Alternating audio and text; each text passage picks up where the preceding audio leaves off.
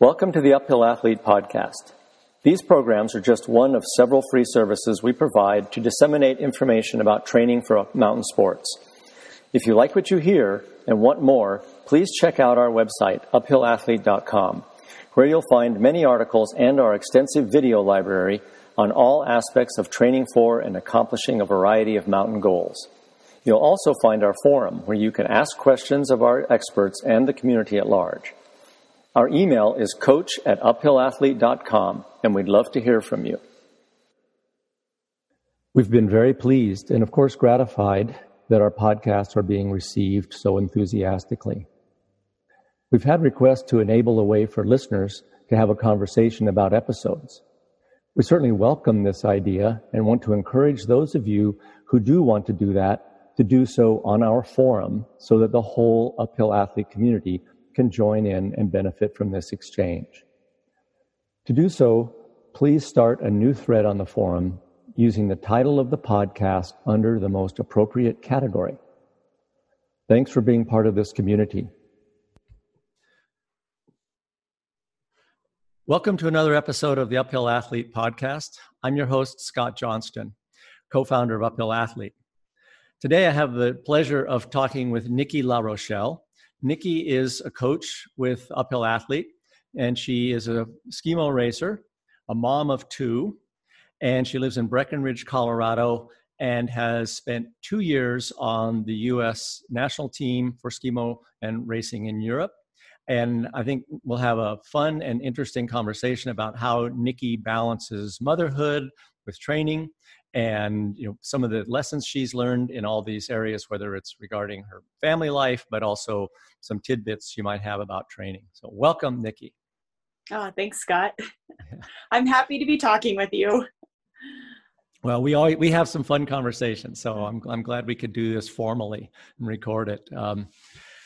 And well, let me start by kind of asking about your athletic background as a kid, and then, you know, what brought you into skimo, and, you know, the kind of the steps that you went through to get there.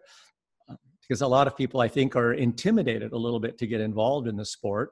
I mean, it's got some, you know, heavy investment in equipment, and it looks really hard, and there's a lot of suffering that goes on. And I think the people who I can see, a lot of the friends I have who are cross-country skiers would love skimo because you get to suffer just as much, but for a longer time.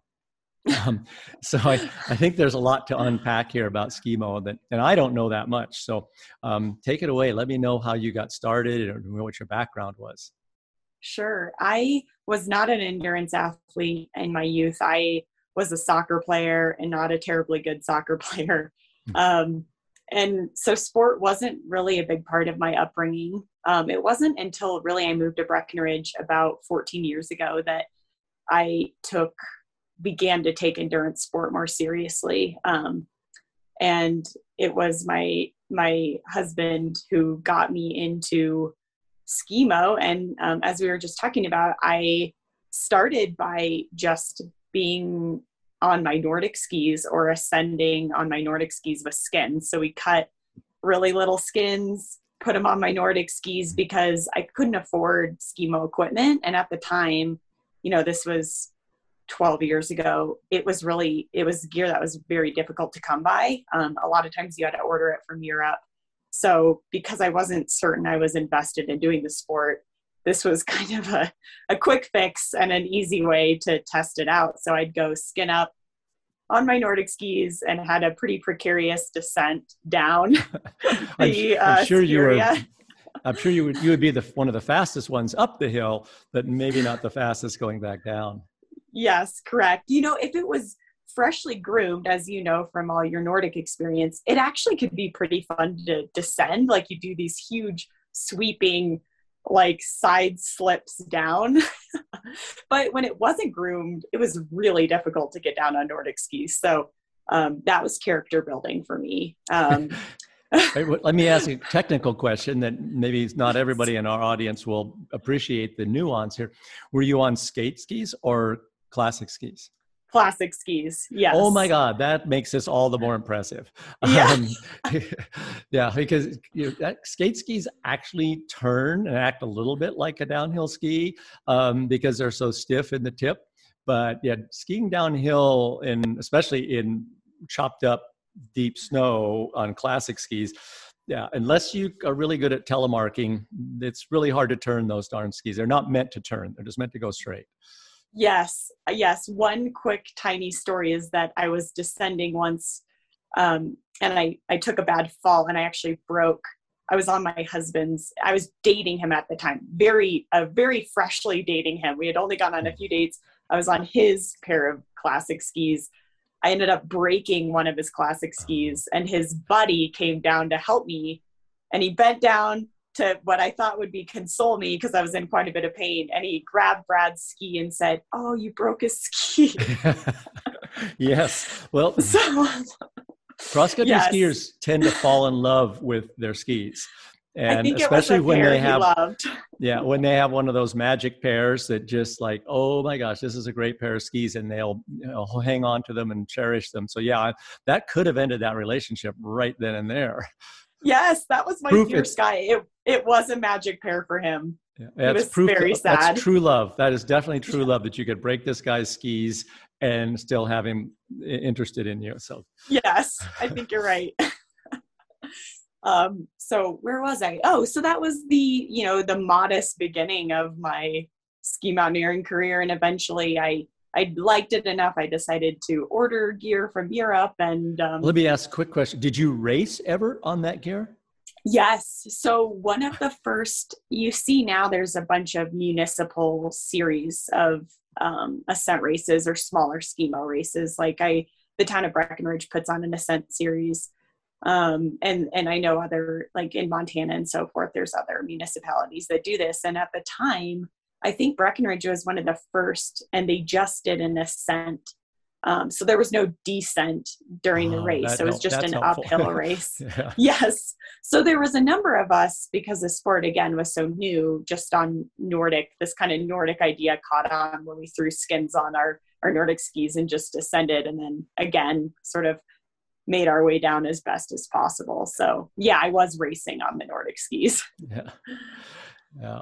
Cool. And then, but you did manage to finally to decide it was worth investing, and you wanted to do some races that involved downhill as well then.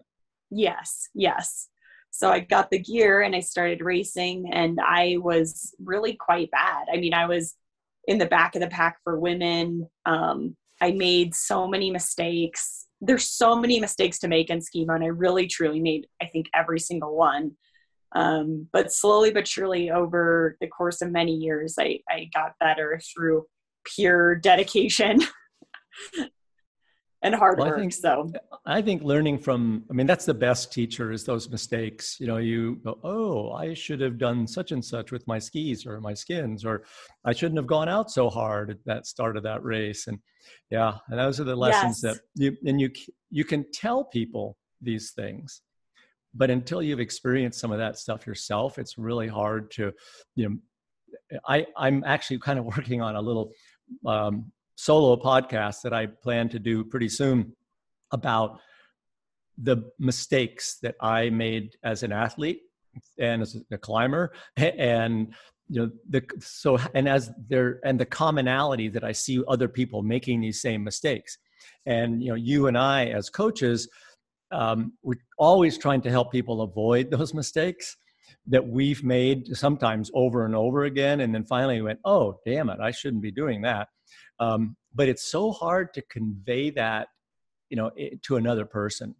But once you've had your ass handed to you, so to speak, with a mistake, you go, oh, okay, maybe I should rethink this thing. So I think that's the best, the school of hard knocks is really the best teacher. So I'm sure you got a lot out of that. What did you, when you say give me some idea what some of these mistakes were that you were.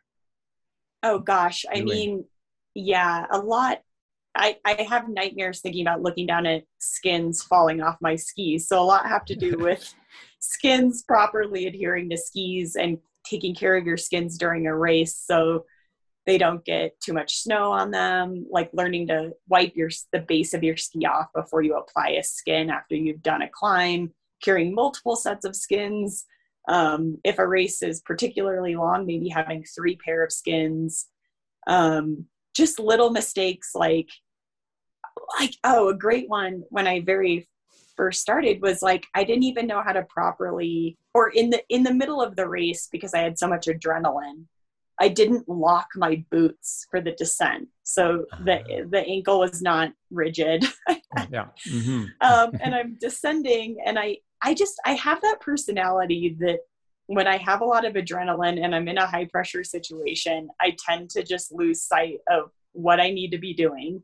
And this is a mistake, or this is a reality. I've learned so much about myself that I have to iron all the details out. So when I'm finally actually doing the race, I'm not having to worry so much about getting it right. You know, yeah. I'm not as thoughtful. I need to go through the motions over and over again to get it right. So practice makes perfect. And I think that speaks to it right there. Well, before we move on from skins, I want to put a little plug in for these videos that one of our other uphill athlete coaches, Mike Foote, has made, and we've posted them on our website for people. That's about transitions in skimo and the various types of transitions from, uphill skinning to downhill skiing and that sort of thing, along with some pretty good tips on skin care and waxing skis and that sort of thing. So anybody who's interested in some of the finer points of that, take a look at those videos. Yeah, they're great. And so when you were some of these like that, obviously not locking your heels or your, the boots down into downhill mode, you must have taken some spectacular falls. And once you fell, did you go, oh, damn it, I forgot to lock my heels? Yes. Yeah. Yes. Or another one similar to that is when you put a race suit on, you can knock the string around the cuff of the boot off so the boot won't lock. It just seems like, oh, yeah, anything that will go wrong, anything that can go wrong will go wrong. And it feels like you do have to go through all the motions of all the things going wrong. So you learn the next time, okay, when I put my race suit on, I need to make sure my boot locks before I get out on the race course, because that was a hard error to rectify in the middle of the race. Such a bummer. Yeah. Yeah. It's really hard to ski without your boot locked. Yeah. Well, maybe not for somebody who's used to skiing downhill on their cross-country classic skis, where you have no ankle support. Exactly. I'd lost my touch from my classic downhill days. So, I'm a little rusty. Yes. Yeah, a little spoiled by that, yeah. And so did you end up, I'm kind of interested in the learning process here, because with the technicality that's involved in this sport, you not only have the technicality, it's a little bit like, I mean, and from my perspective, having spent a lot of time in the cross-country ski world, it's a little bit like biathlon in a way. There's the whole technical aspect of actually being able to ski and ski well and perform well that way. But then you have all this other stuff that's around this piece of equipment, the gun, how quickly you could take it off and put it back on, how you prepare yourself for that. So it has this sort of non-skiing component to the sport. In your case, whether it's, the whole skinning and unskinning and, I'm kind of amazed at how all the technical complications involved in that.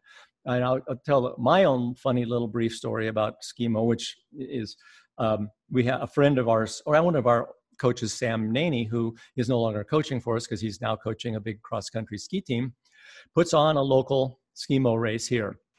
And when he first got started, I thought, okay, I haven't raced in 20 years. Okay, I'm going to go support Sam and do this skimo race. And of course, I knew nothing about it, and I wasn't really too worried about my performance.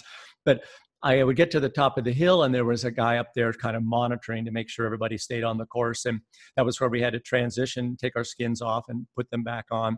And of course, I did the normal thing I do when I'm backcountry skiing. I stop, take my skis off, pull the skins off, fold them up, put them on my pack. Then, and Seth, who was up there monitoring, he said, you're taking 2.5 minutes for your transition. the leaders are taking 15 seconds. I went, okay, I guess nothing I can do in this race is going to matter compared to if I can't do better. And I'd never practiced the transitions, of course. And so I'm sure you've had to spend a lot of time on those non-skiing parts of the sport.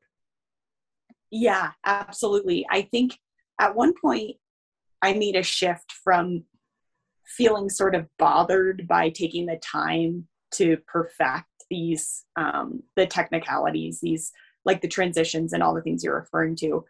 And then at some point a light bulb went off where I thought this is a great space for opportunity to get so much better. Because I don't have the biggest engine out on the field.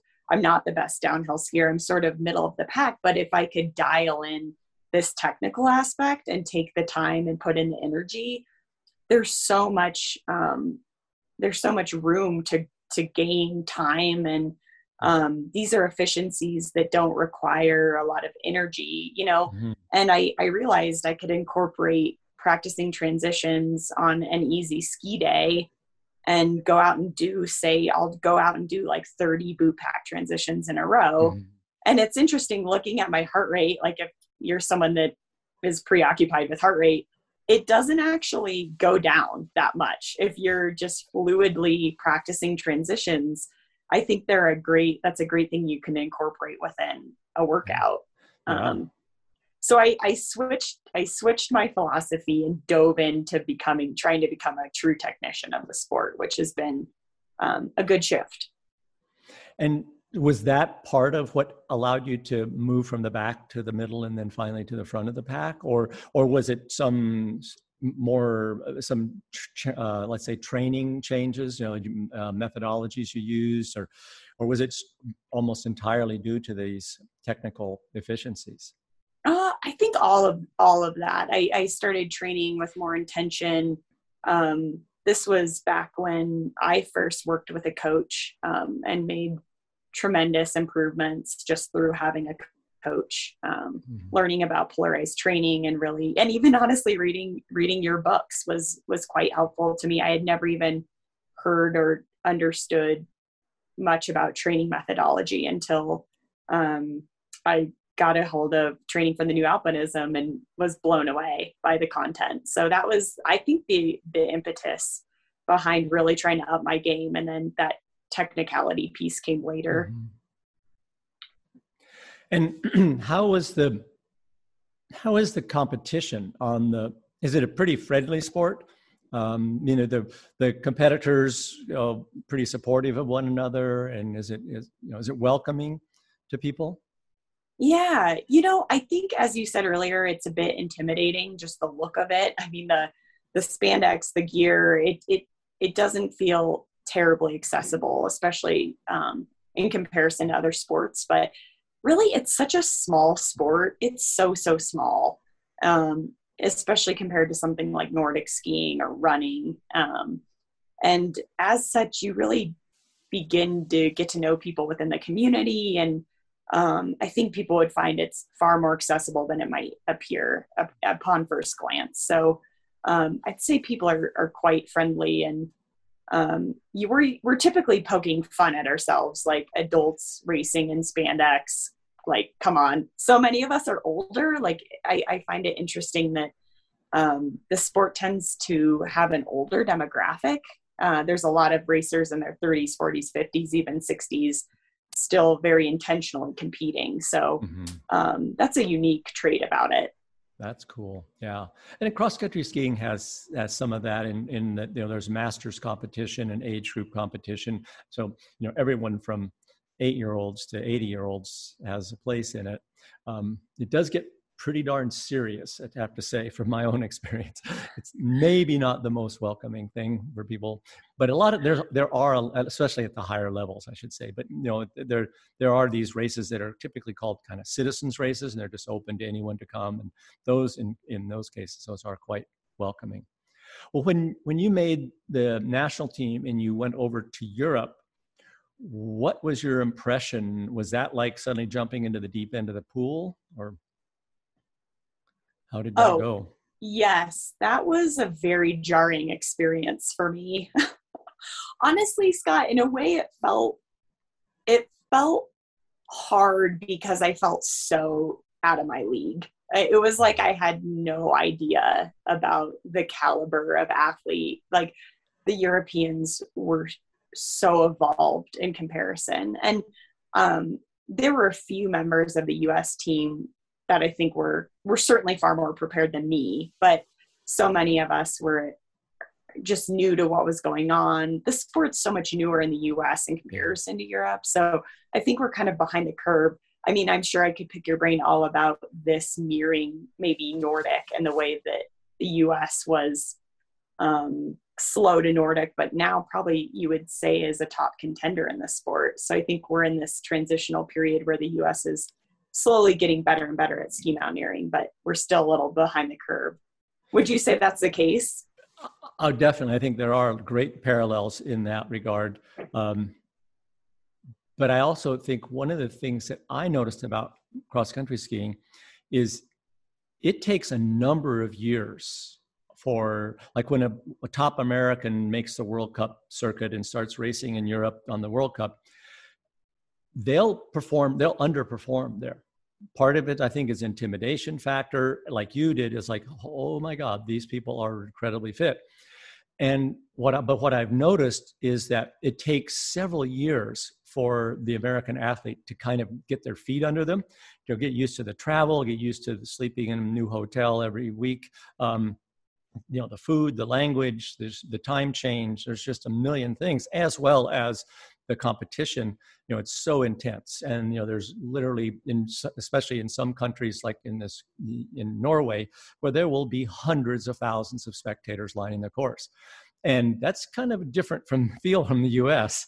And I have noticed that those skiers that are able to keep their head above water just enough to either not lose their spot on the team or lose their motivation and burn out because they're still placing 30th or 40th place in the World Cup races, they often, kind of slowly chip away. And, years later, they're up there knocking heads for, top 10 positions. In some cases, we've had medalists at the Olympics. But it took, even Jessie Diggins, who is a remarkable skier, and she now is considered one of the best cross-country skiers around, her first few years on the World Cup were not that stellar. She had to pay her dues. And so I think there's something to that, and it may be a lesson for the skimo community is you take someone who's a promising nationally competitive skier from the U.S. and you literally do throw them in the deep end of the pool. You better not expect them to, be, contending for top positions in that race, but you better be willing to invest and say, okay, this person has potential. We need to keep them here and foster this learning and give them 4 or 5 years, see what happens. And it's a big commitment on the sports part, the governing body's part. It costs a lot of money. And sometimes you make the wrong choice and you find out a few years later, okay, this person did not go anywhere. It was either the intimidation factor, it's these high level competitive sports like this. There's an awful lot of failure that goes on. We love to see the heroes and the winners and and glorify those people. But for every one of them, there's a few hundred people that failed and had to suck it up and deal with that failure. They just weren't good enough. Something happened. Who knows? But I do think that lesson. There are enough parallels that lesson is a good one. And I would assume Joe is still the national team coach, is he? He is, yeah. And so he comes from a cross-country background. So, the fact that he does have that background, hopefully he kind of understands that this is kind of a long-term investment in people. Yes, I think he does. He sees that all well. He's actually headed over to Europe to attend a World Cup race or two with a few athletes. So I think with that Nordic background, he does see this big picture of exactly what you're talking about. Yeah. Yeah. It's when you go from, like in your case, you went from a lark of, you know, putting your skins on your cross country skis to, you know, a few years later racing on the World Cup. It's a cool story, and it's a wonderful thing, and it's a testament to your, you know, I mean, you probably have some innate, you probably chose your parents well, so you probably have some pretty good genes going for you.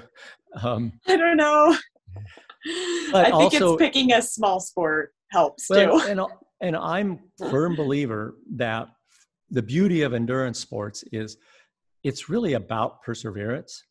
And you just have to be willing to put in the hard work for years and years and years. And almost everyone can make substantial gains. Yes, true, you might never stand on the top of a World Cup podium, but that doesn't mean you can't get, you know, just as much pleasure out of the journey of improving year after year after year and coming up to a very high level.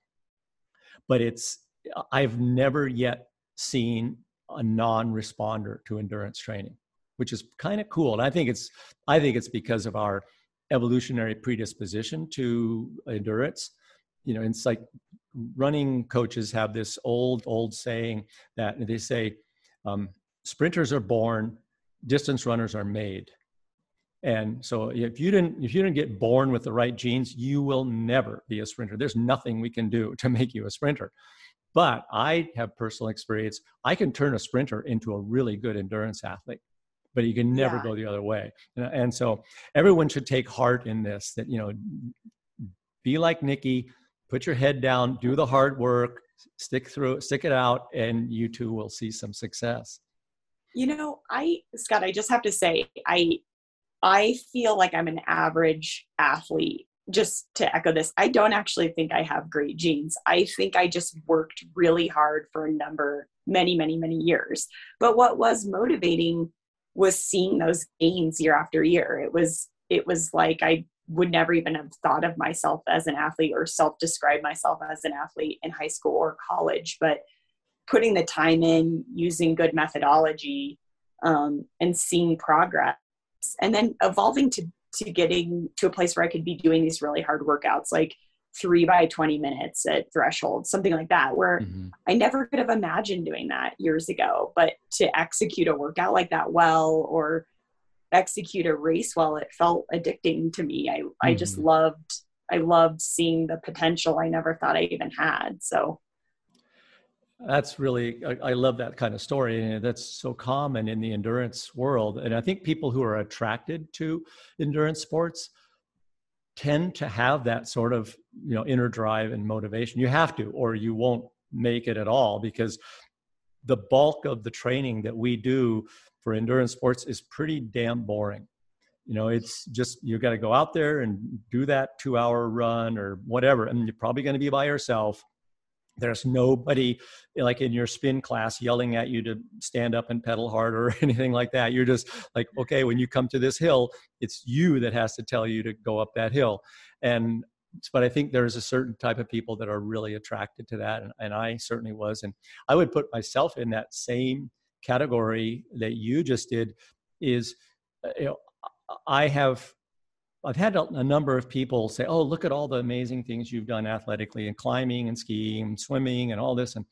And you must be, you know, an incredible athlete. And I know that I'm not a particularly good athlete. Like, the reason I ended up in endurance sports was I tried every skill sport there was. You know, I wanted to play basketball and baseball and football and all, and I was just a complete failure. And those are true athletic events. I mean, you have to be very athletic to do them. So I gravitated to this kind of sport that was, all it involved was a great deal of perseverance. And I think if people knew how hard I worked to do the rather modest accomplishments, I mean, maybe they're not modest to the average American, but on a, you know, competitive sport spectrum, I was certainly middle of the pack at these higher levels. And I knew I would never have the ability to be at those higher levels. But it took a hell of a lot of work for an awful lot of years to get to that point. And, you know, and I've said this many times, and Steve will back me up on it.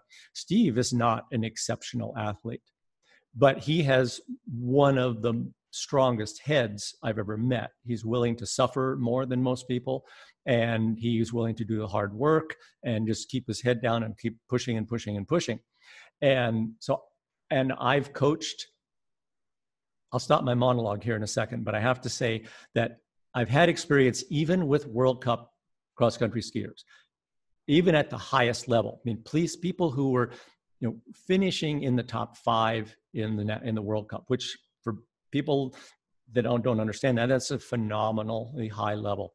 And I had one young woman that I coached since she was a young girl, 12 years old, who ended up ranked for several years in a row, about fifth overall in the World Cup standings.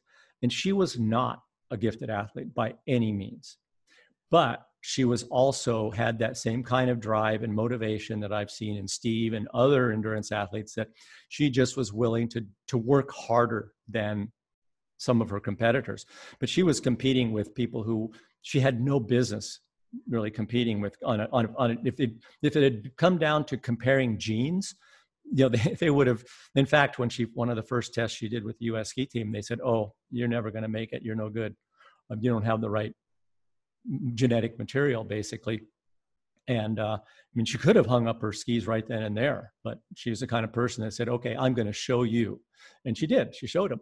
So I just think that I would like to get that message across to more and more people. That, you know, yes, she probably never would have been a world champion, but being fifth in the world's not a bad place to end up.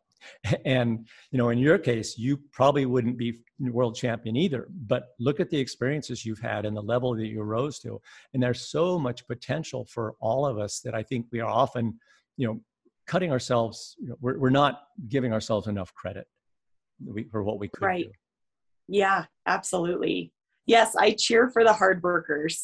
Yeah. the average Joe out there working hard. Those are my people. Yeah. I mean, it's wonderful to see those people who do the hard work and have the genetic gifts. You go, oh my God, that's just phenomenal. You know, looking at someone like a Kilian, for instance, and you're just thinking, wow, that is truly what the human potential is. It may not be my personal potential or your personal potential, but it does give us an inspiration to realize we go, oh, I'm actually nowhere near the you know, that what I probably could do. Right. Right. And thinking of Kilian, you're right. It's like he has all the pieces to put them together to become like the highest world class athlete, you know, there is, but he clearly works very hard and is gifted. So, And I think there's a lot of, you know, the genetics has given a lot of, I think in some ways it's overrated, because I think it's not just a question of nature versus nurture or your genes versus what you do. It's a combination. You know, we know that a lot of genes are expressed when you do certain types of training. And if you don't do that training, then those genes never get turned on and you never make those adaptations. So it's really a combination of your genetics and your training and he just happened to be dealt a really good hand on the genetics end of things. And he was willing to go out and do a ton of hard work since he was 6 years old. So that's right. Yeah. I joked with a friend the other day about I think if I had any sort of natural disposition, it's to like tackle people. My dad was a collegiate football player and I was a very aggressive soccer player. So I thought if they added a hand-to-hand combat portion at the end of a skimo race, I think I could really be good, but yes. I don't see that happening, unfortunately. Yeah.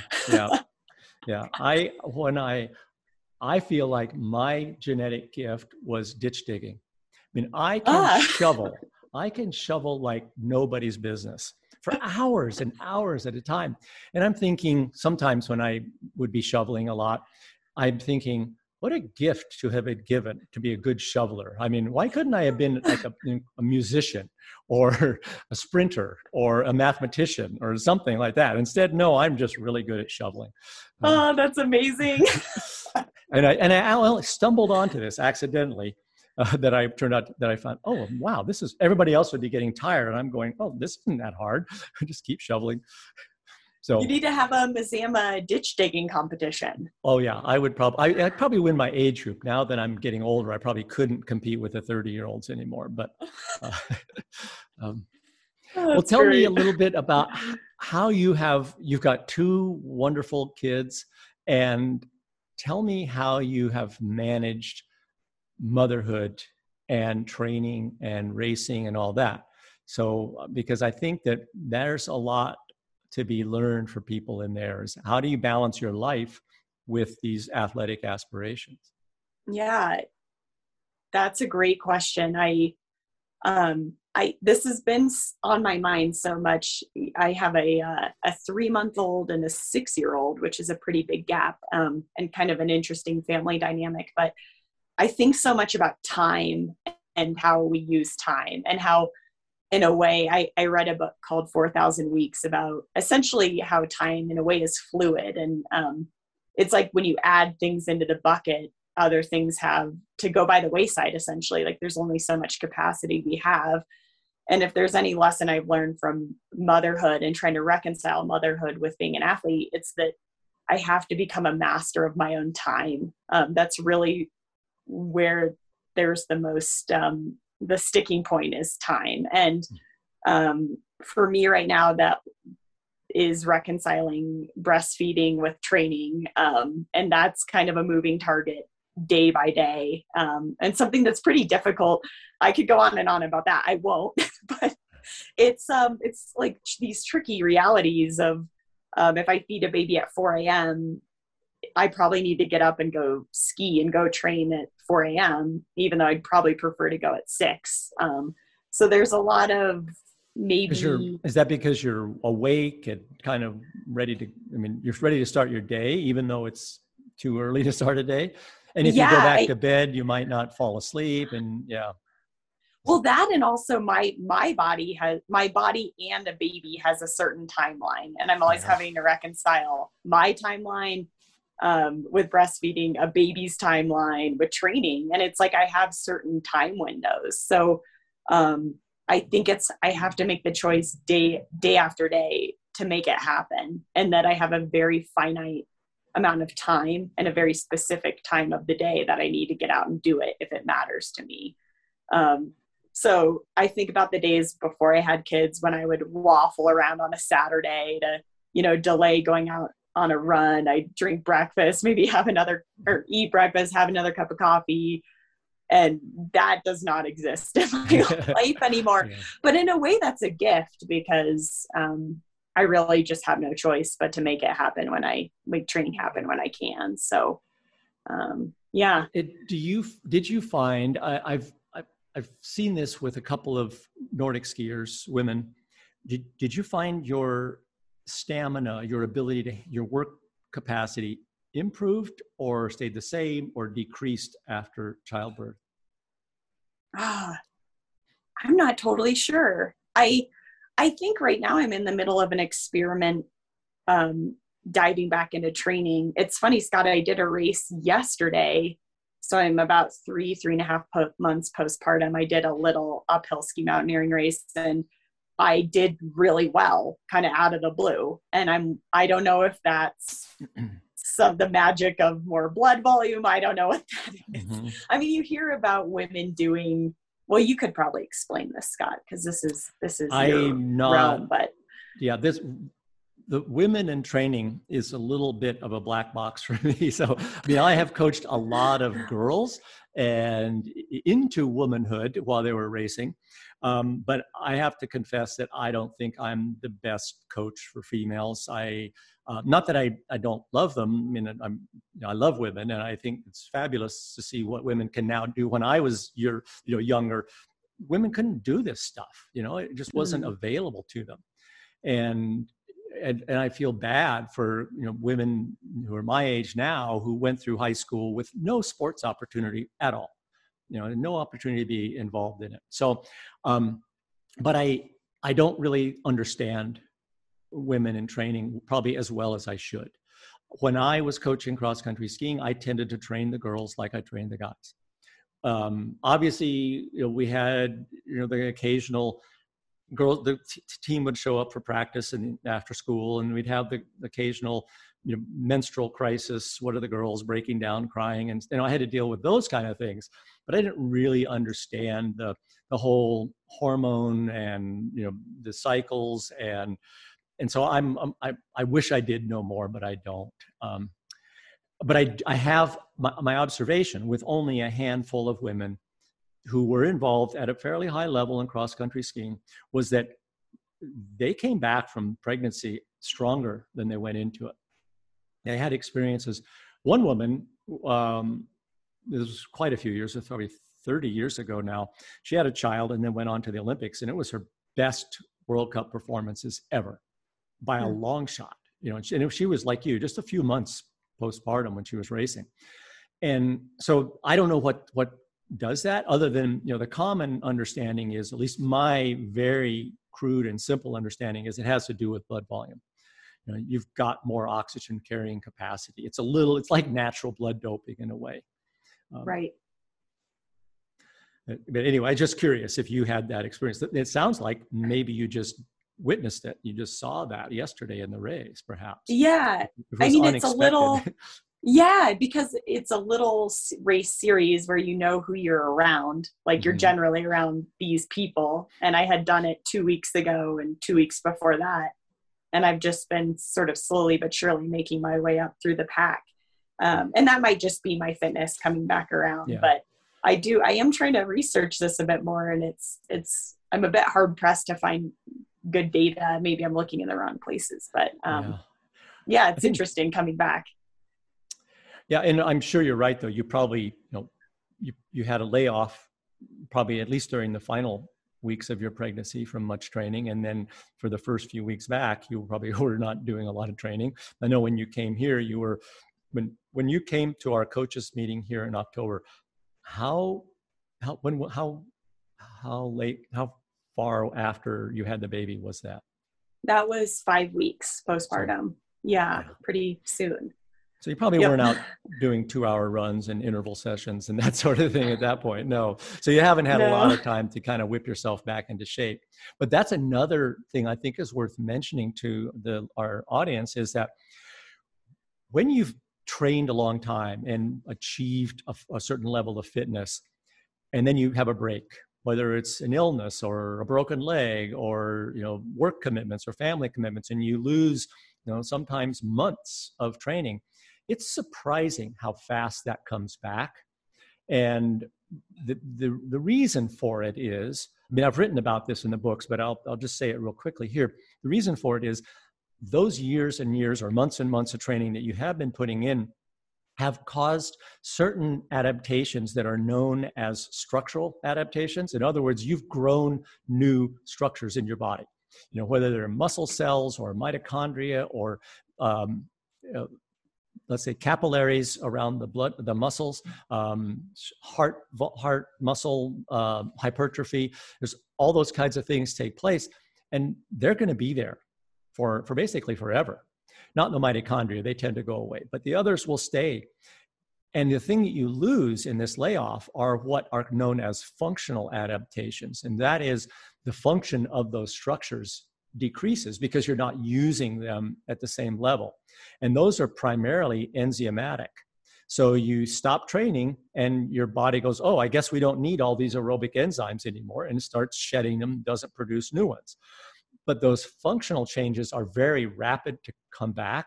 And that's why after a long layoff, people will find, yeah, maybe the first week or two, you're not going to feel like yourself, but very rapidly you'll begin to go, oh, actually, I guess I'm getting back into shape. And it's because those functional adaptations happen so fast. But it's also a cool thing even for someone like me, you know, at a much older age than you, is that I've retained those structural adaptations that I've built my whole life. Unfortunately, I'm still not very fast, but I can at least get out there and do it. But so the you must also have a very supportive spouse to do some of this kind of stuff. Even before you had children, I would suppose Brad was probably, you know, there cheering you on the sidelines when you're racing and helping you pre-race support. Is that true? Yeah. Yes. He's very supportive, and we work to be supportive to one another. I mean, he's an athlete too. I think we're in different places in our athlete journey. I'm a little more, I haven't let go of racing yet. I I'm 37 and I question how long I should be really focused on it, but I'm still loving it and still feeling competitive. So I'm hanging in there till I feel like I might need to pivot at some point. And he raced more when he was younger, and he has a way longer background with sport. So I think he kind of fizzled out from racing, but he's interested in doing like the bike packing, the Colorado Trail race backpack or bike packing race. Mm-hmm. And he's doing like a stage race, mountain bike race. And I signed up for some races this summer. So it's a lot of needing to be on the same page to make both of our sporting dreams a reality. So we're a good team. Yeah. So, yeah. I think you have to have that. So I would assume that you kind of, with childcare, you say, okay, Brad, you've got these 2 hours on Tuesday and I get my 2 hours on Wednesday, and you swap back and forth like that. Yes. Yes, precisely. We have mornings he goes early or I go early, or weekends where, yeah, we're just constantly going back and forth, alternating, trying to make it happen for both of us. That's, I think that's obviously partnerships like that are wonderful to have, a, not only someone who's, you know, you're in love with, but also who is a great partner for you and a good friend and all that. So that's wonderful. Yeah. Do you foresee your daughters wanting to race? Do you think that might be what they want to follow in mom's footsteps? You know, I'm a keen believer in letting them pursue whatever their little hearts desire. But I'd say so far, Penny, our 6-year-old, she's pretty athletic and she really loves climbing, and it's fun to watch. Mm-hmm. I think she's a better climber than me now. Mm-hmm. She likes to give me tips, which is funny. Actually, when she was climbing with you and Steve, we were trying to nudge her to give especially Steve some advice. We thought that would be pretty cute if she told Steve House how to rock climb, but no, she loves climbing, but at times she is a 6-year-old. She doesn't always want to do it, and she loves drawing, and she loves she's really into like engineering and deconstructing things. So she's a pretty dynamic kid. It's fun to watch, see what she gravitates towards. A lot of changes going on day to day at that age. Yeah. Yes. Yes. Yeah. Cool. Yeah. Well, I would imagine growing up in a very sports oriented town like Breckenridge, she'll have a lot to choose from in terms of what sort of activities she does want to pursue. Oh yeah. Yes. Maybe she'll be a swimmer like you, Scott. She likes swimming too. Oh yeah. Is there? It must be a pool then in Breckenridge. Yes, at a rec center. Now. Okay, all right. Yeah, nice. That's great. It's a tough place to train at 9,000 feet. Yes. Yeah, our house is at 10. It's pretty high up. Oh my goodness! So. Yeah. Wow. So good altitude training or altitude acclimatization, I should say. Indeed. Yes. Well, I don't want to take up too much of the rest of your day. This has been really fun, Nikki. Do you have anything we haven't covered that you wanted to talk about at all? Ooh, well, I want to ask you a bunch of questions. I really look forward to the day that we can have a dedicated Scott. Your background is so fascinating with sport, but much beyond sport too. So I'm hoping that'll be in the pipeline.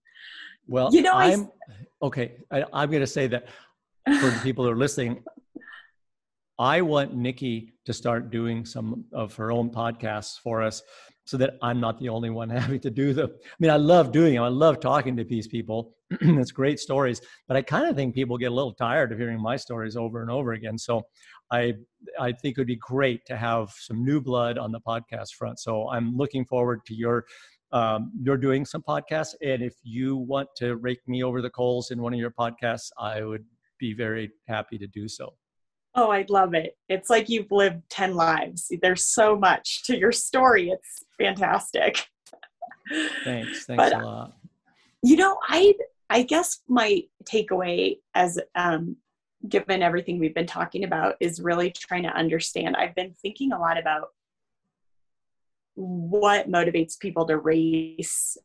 And I think that ego or identity getting caught up in racing. And I think I've had a breakthrough in really not allowing my identity to rest in sports so much and in my performance or in my my race results so much. And I think just being a newer coach, I can see this imposter syndrome, for lack of a better term, as a theme kind of running through the athletes I coach, and even the way I feel myself of not feeling worthy or adequate, or that they have the right, you know, physiological gifts to be doing these or having these aspirations they have.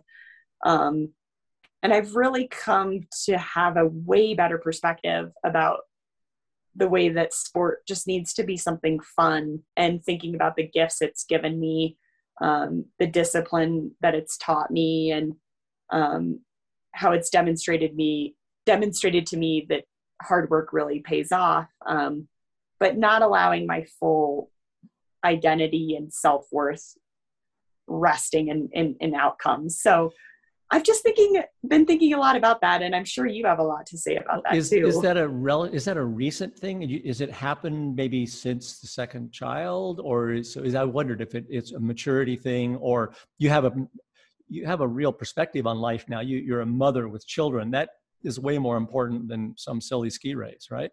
And yes. So you kind of put that stuff into perspective. And I certainly know, and I think especially young people involved in sports, and you're training, you know, hours and hours a day for years and years and years, that is your identity. And I've known an awful lot of high-level cross-country skiers that when they stopped competing, they were kind of a mess, because yes. that had been their identity for 15 plus years. And all of a sudden it's gone, and people don't recognize them as anything other than a cross-country skier. And as we know, celebrity, and especially in a sport like cross-country skiing, it's very fleeting. You know, it doesn't last very long, but your old news next year, you know, the fact that you're not skiing anymore, it's like, oh, they forget you. So, and that's a hard thing. It's hard on your ego for sure. And I certainly know I was caught way up in that, whether it was in my swimming career or my skiing career or my climbing career. I had that same ego-driven thing because I was a very competitive person. And it, like you, it didn't really happen until later in life for me to realize, oh, you know, this is actually not that big of a deal. And, you know, and you just need to really just enjoy what you're doing, and you'll get the pleasure out of it without, and beating yourself up over failures. Like when I was coaching my skiers, and of course, I'm out on the course with them. I'm at the start-finish area because we usually had a wax table set up for last-minute wax changes and stuff. And I'd be out there, and they'd all leave their duffel bags around where I was. They'd come back after the race. And if they had a bad race, I'd let them pout. I said, okay, you got 10 minutes to pout. And then it's over. You forget that race because we're moving on to the next race. And you know, there's nothing we can do now about the race. We can, after you get done pouting, then come back to me and let's talk about what went wrong or what went right in the race, and see if we can learn a few things from that. But initially, the emotions are so high after the race, and you know, they're so fraught with distress that they didn't win or whatever it was, that you can't really reason with them. And it's just better to say, okay, you got 10 minutes to pout, then come back and let's talk. And I think that's that ego thing. You know, we all have it, and it's undeniable, but it's best if you could try to some way diffuse it. Like that was my attempt to sort of diffuse it. It's like, go away. I don't want to talk to you for 10 minutes because, you know, what we're doing out here matters to no one but you, and maybe yes. and your parents or a close group of friends. That's it. That's all only people that care. The rest of the world doesn't give a shit about what you're doing. So you right. need to face up to the reality of that. And whether you climb this mountain or whether you run this race or whether you get 48th or 8th, nobody cares really. But yes, you. And this is my motto. Yeah. Yeah. And I just think that's a hard thing to learn. It's one of those lessons that takes a lot of time to kind of decouple yourself from that your view of what you think you should be in terms of your and how you want people to identify you.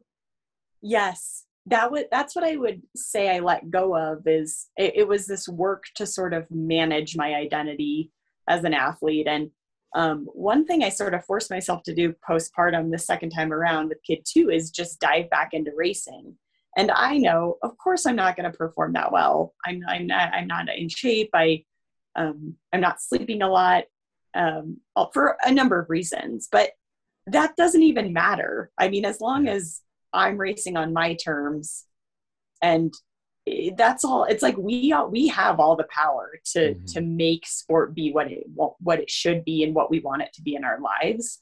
Yeah. And that felt so liberating to me to realize that if I go to a race, I don't even need to justify my performance to anybody. I don't need to tell anyone I just had a baby. I can just go and it can be what I want it to be. Mm-hmm. And I think that just took all this pressure and tension off of racing. And it feels like now I can just go and enjoy myself. I mean, I don't think it's this absolute switch over, but currently I'm finding new space to be in with it, and it's felt really nice. So yeah, I'm excited about that. That is an enormous gain for you, and you know, it obviously shows a great deal of emotional maturity. I think to be able to, you know, none of us, I think, maybe if you're some sort of Buddhist monk, you can do this. I certainly can't totally detach ourselves from our ego.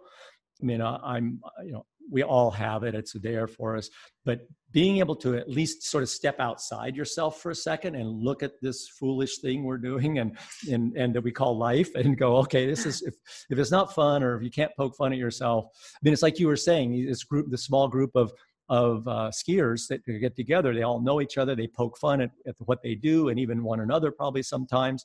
And that, keeping it in that light that way, I think it makes it so much more rewarding than mm-hmm. to have your entire life focused on this one moment that may go right or may go wrong. And in some cases, out of your control, things out of your control.